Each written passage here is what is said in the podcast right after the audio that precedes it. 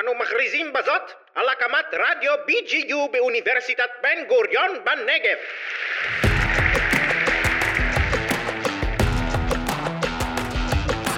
המחלקה לניהול מלונאות ותיירות באוניברסיטת בן גוריון בנגב גאה להציג הפודקאסט שכל כולו תיירות בהגשת אורן רנפורד ובן ארביב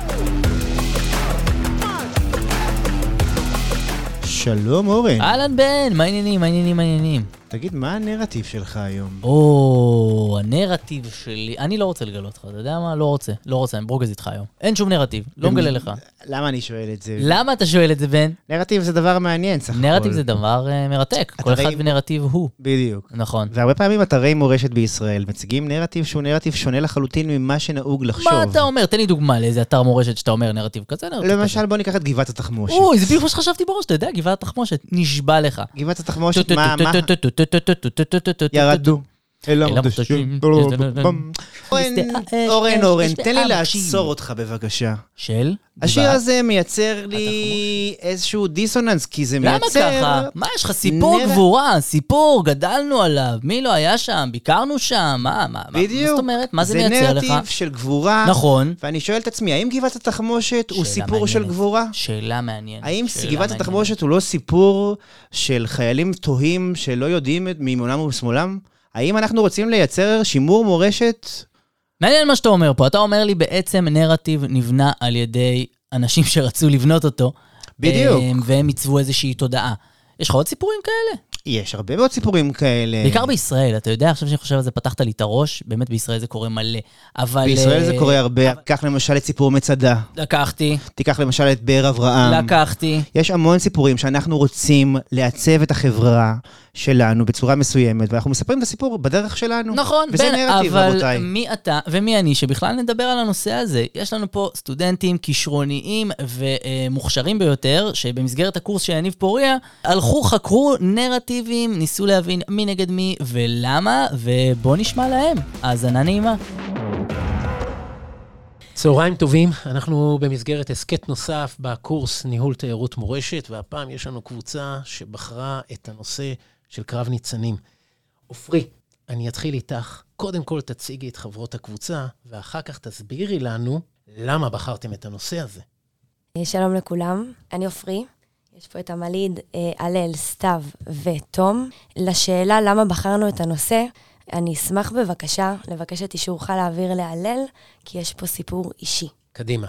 אנחנו בניהול תיירות מורשת מאוד אוהבים סיפורים אישיים. למדנו שזה מה שגורם לחוויה רגשית ולעניין בקרב הקהל.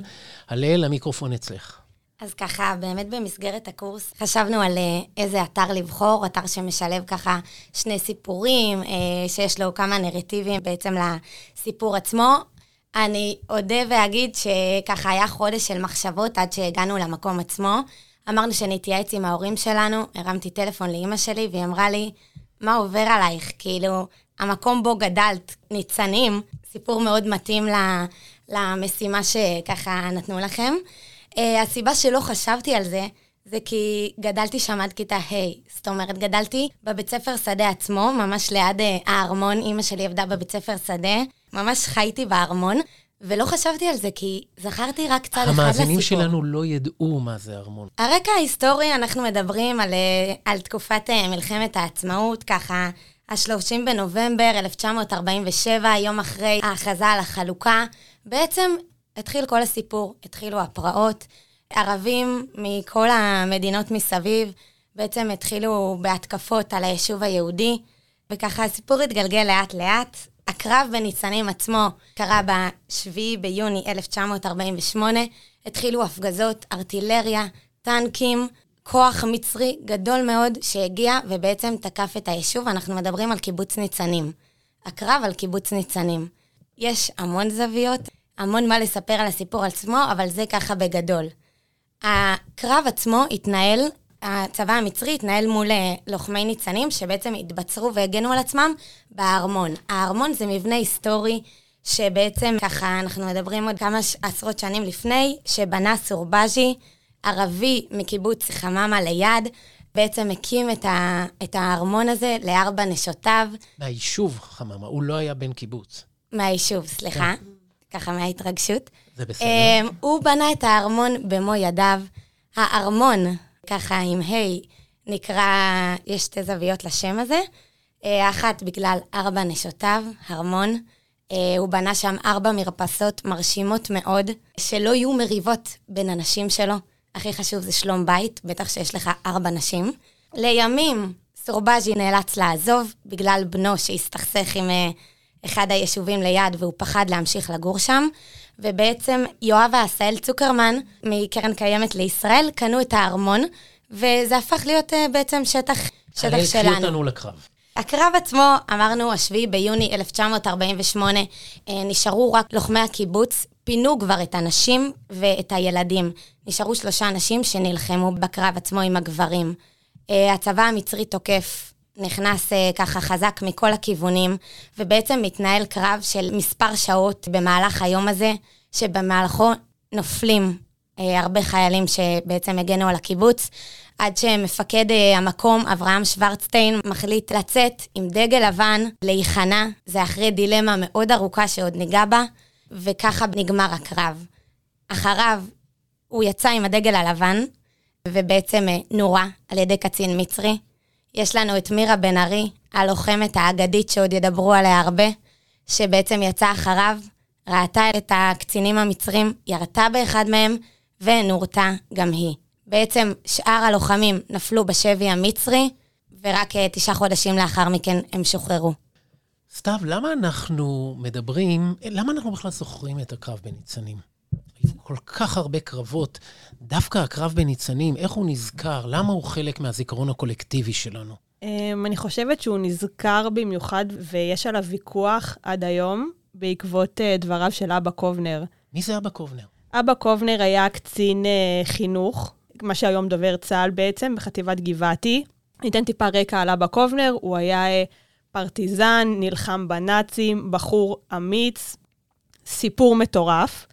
אבל, אבל לאחר המלחמה הוא פרסם דף קרבי שהיה מאוד נוקב, שעד היום יש בעצם ויכוחים על הדף הקרבי הזה. בדף הקרבי הוא גינה את ההתנהלות של לוחמי ניצנים, הוא השתמש במילים של חרפה, אה, הוא לא הבין איך הם יכולים להיכנע, איך הם מסוגלים, הרי זאת הייתה מלחמה של להיות או לחדול.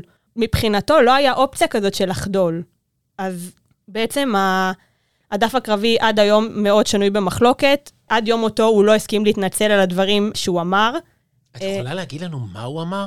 לא להיות politically correct, מה מה, בעצם הוא אמר? בעצם אמר שהם נכנעו, שהם לא נלחמו כמו שצריך, הם ויתרו. הוא כתב שהם היו צריכים להשתמש בכל האמצעים שלהם, בכל התנאים, בלי חשבון, בכל הכוחות, שהדבר היחידי שהם היו צריכים לראות מול עיניהם זה הניצחון. נכון. לצאת לשבי הפולש, חרפה ומוות. בדיוק. אוקיי. מה ה big deal? אז אמרו עליהם שזה חרפה ומוות, אבל הם שרדו. הם שרדו. זה, זה נשאר ככתם, ככתם על אנשי הקיבוץ עד היום. בעצם, בגלל שהוא קרא להם... עד היום, 2022, עד היום. עד היום זה נושא כאוב, זה נושא שלא פשוט לדבר עליו. גם בהמשך שנדבר על איך בעצם ההיסטוריה מוצגת בארמון, גם שם זה על הנושא של אבא קובנר, לא מול כל קהל יעד יעלו את הנושא הזה, בגלל שהוא עדיין רגיש, גם כל כך הרבה שנים אחרי. אני רוצה רגע לחזור להלל, כי נדבה לנו את המידע, וזאת הייתה טעות שהיא גדלה בקיבוץ. איתך דיברו על זה? אני לא גדלתי בקיבוץ ניצנים, כי היום, כידוע לך, קיבוץ ניצנים הוא מעבר לכביש. כן. בעצם, אחרי שאנשי ניצנים השתחררו מהשבי, הם חזרו לקיבוץ, הם ראו שם מראות מזעזעים שהמצרים אפילו לא טרחו לקבור את גופותיהם של הלוחמים שנפלו, ובעצם היה להם ככה טרגדיה מאוד מאוד קשה, זה העלה בהם פלשבקים לא טובים, והם החליטו לא להקים שם את הקיבוץ. כיום יש לנו שם את יישוב ניצן, שבו אני גדלתי, גדלתי גם בניצן וגם בעצם בבית ספר שדה שקמים. אני מודה ומתוודה שהכרתי את סיפור הגבורה. לא הכרתי את הצד השני. סתיו, אני רואה שאת נורא רוצה להגיד משהו. כשדיברנו עם אה, אלימור, אלימור פריד, מנהלת בית ספר השדה שקמים. כן, שאלנו אותה בעצם, מה השוני בהצגת ההיסטוריה? אז היא בעצם הסבירה לנו שאם מגיעה קבוצה של ילדים, לעומת קבוצה של חיילים, של תגלית, של גמלאים, אז האופן הצגה של ההיסטוריה הוא שונה. כלומר, לפי מה שהיא אמרה, אם מגיעים ילדים, יציגו את ההיסטוריה כניצחון, כגבורה, לעומת זה, אם מגיעים אה, אוכלוסיות אחרות, אולי באמת כן להעלות את השאלה הזאת. אבל אה, זה מתקשר למה שאלת את הלל, לילדים, אז לא מעלים בפניהם את, ה, את הדילמה הזאת ואת התהיות שהעלה אבא קובנר. תום, תוכלי לספר לנו מה קרה אחר כך? מה קרה בעקבות הפרשה עם דוד בן גוריון? הייתה איזה ועדת חקירה אחר כך? תני לנו קצת מידע לפני שנשאל על מה קורה באתר עצמו. אז כן, למעשה ברגע שנפלו השבויים, הם היו בשבי לתקופה מסוימת, ובסופו של דבר הם שחררו וחזרו ארצה לקיבוץ. את יודעת כמה שבויים? 106 שבויים. שחזרו לארץ. חידשתם לי, אני חשבתי שזה 105. נדייק את זה. כן. אז הם חזרו לארץ, והם רצו מאוד, הם הבינו פתאום הביק... שהייתה ביקורת מהצד השני, הם לא ידעו את זה כי הם היו בשבי, וברגע שהם גילו את הביקורת הנוקבת הזאת, זה בער בהם מאוד והפריע להם, כי הם ידעו כמה הם נלחמו וכמה הם אה, נתנו מעצמם בקרב הזה. אז הם באו להסביר למעשה את הצד שלהם בסיפור. לא היה להם אמל"ח, הם היו נטולי אמצעים, הייתה קריאה לעזרה שלא נשמעה בחטיבת גבעתי, ולא הגיעה העזרה הזאת של איזשהו אה, קצר בתקשורת, והם הסבירו את הצד שלהם. ובן גוריון, למעשה ברגע שהוא הבין את, ה, את המקום שהם היו בו, הוא הוציא איזשהו מכתב התנצלות, ותמך, אה, ותמך למעשה, הוא קצת שינה את הדעה שלו, והבין את הצד שלהם ותמך בהם. אני מרכין ראשי, אומר דוד בן גוריון, בפני גיבורי ניצונים שנפלו ונפלו לא לשווא. כך אמר דוד בן גוריון אחר כך. רק לידיעה, גם בתקופה שלי, טרמפיסטים מניצנים יכלת להוריד אותם, או להגיד, אה, אתם מניצנים, אתם מהקיבוץ שנחטף, ודרך אגב, יש מידע סטטיסטי לגבי הקיבוץ, זה קיבוץ שנשאר בדלת אמותיו. הם לא יצאו לעבוד במקומות אחרים. לאורך שנים רבות הם סוחבים איתם את מעגל הבושה, למרות הספר שכתב רם אורן בנושא, ולמרות הסרט תמונת הניצחון. המליד, שאלה פוליטית. אל תחששי, אנחנו יודעים. מה את היית עושה, איך את היית מציגה, ותסבירי לנו מה מוצג היום, ומה לדעתך נכון להציג. אוקיי, okay, אז אה, קודם כל נתחיל ממה שמוצג היום. היום הם מציגים בדרך כלל את הסיפור הגבורה ומה שקרה שם, אבל עדיין, בסוף כל סיור, כמו שאמרה סתיו, משנים את זה מדי פעם, אומרים את האמירה של אבא קובנר. אני, מה אני חושבת שצריך ל... להציג, אני אהיה ממש כנה, שהיינו בעבודה, ובמהלך העבודה נשמתי הרבה. ו... נשמת עמוק. נמש... נשמתי עמוק הרבה. כי אני יכול להניח שהדעות שלך שונות מהדעות של הלל. בחלק מהדברים, כן.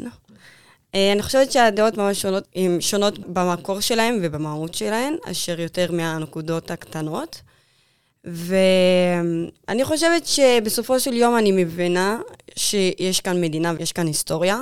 אולי אני לא מסכימה עם המדינה הזאת במאה אחוז, אבל אם אני הייתי במקום הזה, הייתי גם רוצה להציג את ה...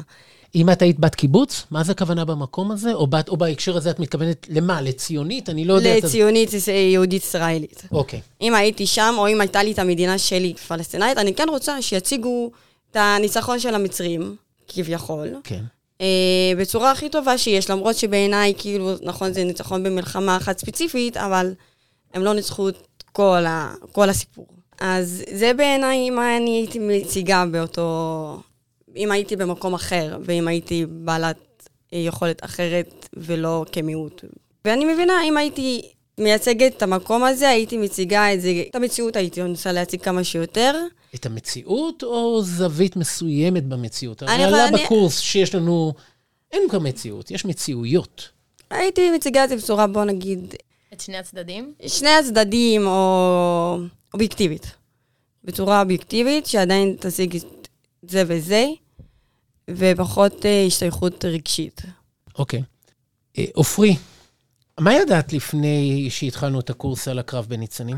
אני אהיה כנה, כן. שלא היה לי ידע. כל כך uh, מעמיק על הקרב בניצנים, כן ידעתי שהיה קרב. ידעתי גם את הסיפור גבורה בעיקר, אבל לא, לא ידעתי לפרטי פרטים מה בדיוק התרחש. וגם לראשונה שמעתי בעצם את הצד של uh, אבא קובנר. כי עד, עד היום ידעתי באמת שכן היה קרב בניצנים, אבל לא ידעתי ש, שקיימת איזושהי מחלוקת בנוגע לאותו קרב. שימו לב, מה שמאוד מיוחד במקום הזה ובהתרחשות הזאת, שיש לנו עוד מקומות שחיילים בהם נשבו. אולי לא 105, אולי לא במלחמת העצמאות, 106, סליחה, אבל אמ, יש לנו עוד מקומות שבהם חיילים נפלו בשבי, אבל יש לנו כאן אירוע שנכנס לזיכרון הקולקטיבי. הוא נכנס לזיכרון הקולקטיבי בזכות מספר סוכנים היסטוריים. בראש ובראשונה אבא קובנר, שבניגוד לדוד בן גוריון, לוועדת החקירה, אבא קובנר לא הסכים להתנצל על מה שהוא כתב עד יום מותו. כי אבא קובנר אמר, אני קובע את המורשת, ואני רוצה שלא ייכנו. שימותו, אבל שלא ייכנו. נתון מספר אחד. נתון מספר שתיים, שהפך את זה, אנחנו עדים פה לקיבוץ שבשל סיבות פוליטיות לא זכה לתגבורת, וגם מלכתחילה לא נבנה נכון לטובת הקרב. וליישוב באותה תקופה היה מאוד נוח לגנות דווקא את הקיבוץ הזה, ולקחת אותו כדוגמה טובה לדוגמה רעה. כך לא תנהגו.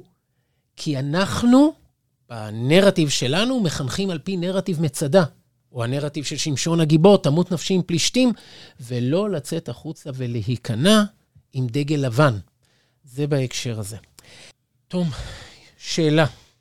שימי לב, המליד, שראיינו אותה קודם, באה ואמרה, אני יודעת שהאמת היא מורכבת, אבל בתור פלסטינאית, אני הייתי מציגה את הצד שלי. הלל, בתור ציונית נלהבת, ככה הציגה את עצמה, ככה עלה פה משפת הגוף, באה ואומרת, אני אציג את הסיפור שלי. יש לנו סיכוי באתרי מורשת להיחשף לשני הצדדים אי פעם? אני חושבת שזה מאוד תלוי איך מציגים את זה ומה אתה מראה. אתה יכול לספר את הסיפור מכמה כיוונים, ואתה יכול לבוא ולהציג רק את uh, סיפור גבורה, והכול uh, טוב ונעים, וילדים מאוד אוהבים לשמוע את זה. אני חושבת שאפשר להציג את זה לכל הכיוונים. Um, את ולתת, האמת, תום. אני באמת, אני אומרת באמת, אני חושבת שאפשר... איך תציגי לה... את זה לילדים שלך? אני אציג להם שתי, שני מצבים. קודם כל, אני חושבת ששתי הסיטואציות, עם כמה שהן שתי דעות שונות, מבחינתי שתיהן תומכות בלהילחם על המדינה, כי בסופו של דבר, גם הגישה ש, של הכניעה, בסופו של דבר, הם כמה חודשים אחרי זה חזרו ליישוב והקימו יישוב ציוני. מבחינתי, גם האופציה הזאת וגם האופציה הזאת, שתיהן תמכו בציון. ככה שמבחינתי זה לא קיצוני כל כך כמו שהם מציגים את זה. אני מבינה שיש הבדל, אבל... אה, אז זאת אומרת, את באה ואת אומרת, אני מוכנה לקבל את שתי הגרסאות, אבל למה? שתיהן ציוניות. נכון. אם הייתה גרסה לא ציונית לזה. או, אם הייתה גרסה שהיישוב הזה לא זכה לסיוע, שלא ניהלו את הקרב נכון, ש... היית מציגה את זה? לילדים שלי או לילדים בחוץ? לילדים בחוץ. כן. אני ול... חושבת שהם צריכים לחשוב ולפתח את המחשבה שלהם ולפתח דעה משל עצמם. ברגע שמציעים להם שתי אפשרויות, יותר מזה, אז הם רואים לנכון מה שהם חושבים, גם אם הם צעירים יותר. אני לא מדברת על uh, תינוקות, אבל בן אדם שכבר uh, כן יכול uh, להבין את הסיטואציה, אני רוצה להציג לו את המצב כמו שהוא, והוא יחליט מה הוא עושה עם זה. גם אני, כבן אדם, שעמלית הציגה את הצד שלה, אני רוצה, שהייתי מעדיפה, באמת, שהילדים שלי היו גדלים על נרטיב מסוים, על ציוניות יותר, אבל אני לא מתכוונת להסתיר מהם שום דבר בנושא, אני מתכוונת להציג להם את המציאות, והם ייקחו את הצד, כי ככה גם אני חונכתי. לא, לא אמרו לי, אנחנו ככה ואת תהיי כזאת. הציגו לי את המצב, ואני עם הזמן התפתחתי ואיבולד לאיזושהי דעה מסוימת. ואיך היית מציגה את זה לילדים של המליד? באותה דרך, את שני הצדדים. גם, וגם היית מציגה את הצד הפלסטיני? איך, אה, על מאיפה מגיע הארמון? איך באמת, מה יש, מי ישב שם קודם? איך היית יוצאת מהפלונטר הזה? לא פשוט. זה פלונטר לא פשוט, אני מסכימה איתך. אה, אבל אני חושבת שברגע שאתה מציג את הדברים, אני לא יודעת אם 100% אובייקטיבית, כי אני, כשאני קראתי על זה, אני קראתי על זה מאתרים יהודים. אחרי זה, אני חושבת שקודם כל ישבנו לדבר עם המליד. ואז המליד נתנה לנו איזושהי פרספקטיבה אחרת. היא הסתכלה על זה פתאום מהצד של המצרים. אנחנו לא חשבנו להסתכל בכלל על הצד של המצרים כש... כשבחנו את האתר הזה. אז איזה נרטיב, על פי מה שלמדנו בכיתה, איזה נרטיב המליד הציפה לתוך הדיון? כשאנחנו פתאום מסתכלים על הצד המצרי, מישהי זוכרת? איך אנחנו קוראים לנרטיב הזה, שפה פתאום למצרי יש זהות, ואנחנו מעוניינים גם בוורסיה שלו להיסטוריה. עופרי, תגידי, אני רואה שאת רוצה לדבר. אני חושבת שמדובר על הנרטיב הציוני, שבעצם מקבל את זה... אני חסרה לי מילה לפני הציוני, okay. אוקיי. והוא לא בהכרח אנטי-ציוני, אלא הוא פוסט-ציוני, ואז הוא נותן אנחנו מעלים את הקולות של כל מי שמעורב. בדיוק, אתה בעצם מעלה גם את הניצחונות, אבל גם את הכישלונות. אתה בעצם נותן אה, את, את שני הצדדים, ובעצם מציג את הסיפור אה, של העם היהודי, ואיך בעצם הוא, הוא, הוא קם ו... מתוך, מתוך אותם כישלונות, בדיוק. מתוך אותם הפסדים. דווקא כשאתה מקבל את, את אותם הכישלונות, אז דווקא אז אתה מקבל את זה שהניצחון באמת באמת... שמגיני ניצנים חירפו את נפשם בעצם כדי להגן על המקום. מגיני ומגינות. אבל מה שאני רוצה לחדד מה, מהשיח עם תום, ששימו לב, זה יישמע לתום מוזר, אבל גם תום וגם אנלי הן פוסט-ציוניות. יכול להיות שהמליד היא הרבה יותר אנטי-ציונית, ותום באה ואומרת, אני רוצה ללמוד מהטעויות כדי לשפר את עצמי, שזה גם אחד מהמאפיינים של פוסט-ציונות, אבל שהם עדיין באים ומזדהים כציונים, ודיברנו על זה בכיתה כנרטיב הפוסט-ציוני. לסיום, הלל, יש משהו שנורא רצית להגיד ולא אמרת? משהו אישי שאני לקחתי מכל הסיפור הזה, שזה הלוחמת, שהיא בעצם הייתה אלחוטנית, מירה בן ארי. האומץ שלה בעצם להילחם. היא יכלה גם ללכת להתפנות לבאר טוביה עם שאר הנשים והילדים, והיא בחרה להישאר ולהילחם, והיא בערב של הפרידה מהתינוק שלה, היא אמרה לאחת האימהות שהתלוו אליו... הלל, בואי נדייק לא רק מהתינוק שלה, גם מבעלה. ומבן זוגה. מבן, מבן זוגה, שבאותו זמן לא היה בקרב בניצנים. הוא נכון. הסתובב uh, ככה בין היישובים האחרים. ובעצם היא אמרה לאחת הנשים שהתלוו לתינוק שלה, תגידי לו שהייתה לו אימא. ובעצם היא עשתה את כל זה מתוך מחשבה על הבן שלה, על העתיד, שתהיה פה מדינה, והחליטה באמת לחרף את נפשה בצורה הכי מרשימה בעיניי שיש. וגם גם כשהמצרים הודיעו על ניצחון מפואר במרכאות, הם, למרות כל הניצחון המפואר שהם התפארו בו, הם אמרו, תקשיבו, הייתה שם מישהי, באמת, שבאה וירתה בקצין מצרי, אישה, שרק באמת להגיד לה שאפו. אז זה מה שחשוב. אבל את בטח לא רוצה להגיד שאפו בגלל שהיא ירתה בקצין מצרי, אלא בגלל שהיא ירתה בקצין מצרי שירה במישהו. ברור, על האומץ שלה, על כל ההתנהלות שלה, על הקבלת החלטות שלה במהלך כל הקרב ועוד לפניו. כמובן, אני לא בעד אה, להרוג סתם, אבל היא ירתה בו, שוב, אחרי שהמפקד אברהם שוורצטיין יצא עם דגל לבן, והם פשוט לא כיבדו את הכניעה הזאת וירו בו. אז זה היה התגובה לכך. אני רואה המליד, אני רוצה לסיים, אבל אני, רוצה, אני רואה שאת רוצה לומר משהו, אז בואי תגידי. כששמעתי את הסיפור, אה, קודם כל אני רוצה, כאילו, תמיד קשה לי עם הרעיון של מלחמה. אני, קשה לי עם הרעיון הזה, קשה לי מאוד מאוד מאוד מאוד מאוד עם זה, כי בסופו של יום מתים הרבה אנשים, ובסוף מביא תוצאה כלשהי. ואני בעיניי, גם אני ראיתי שהם הרימו דגל לבן והם לא כיבדו את זה, שזה לא מכבד. זה לא מתאים, גם כשאנחנו במלחמה, ואני ראיתי את זה יותר של משחקי אגו ו- וגבורה, יותר מאשר באמת שהם באו והילחמו בשביל המדינה הפלסטין. אני ראיתי את זה פתאום שזה...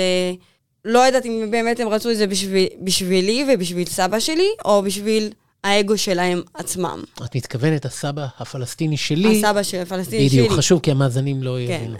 אז גם אני כאילו רואה את זה לא מתאים לסיטואציה כל כך, למרות שהם כן רצו להגן על פלסטין, אבל בעיניי גם זה לא, זה לא משהו שניתן לוויכוח אפילו שיש דגל לבן והורגים מישהו. אני רוצה להודות לכן. אני מקווה שלמדתן שיש לנו אמת, ויש לא רק אמת אחת, אלא יש כמה אמיתות, ומתחבא פה סיפור. ומעניין שלפחות הגעתם למסקנה ולאיזושהי הסכמה בהיבט הזה, אבל כמו שראיתם, במורשת לא מגיעים להסכמות. זה בסדר גמור, זה טבעה של מורשת. תודה רבה. תודה רבה.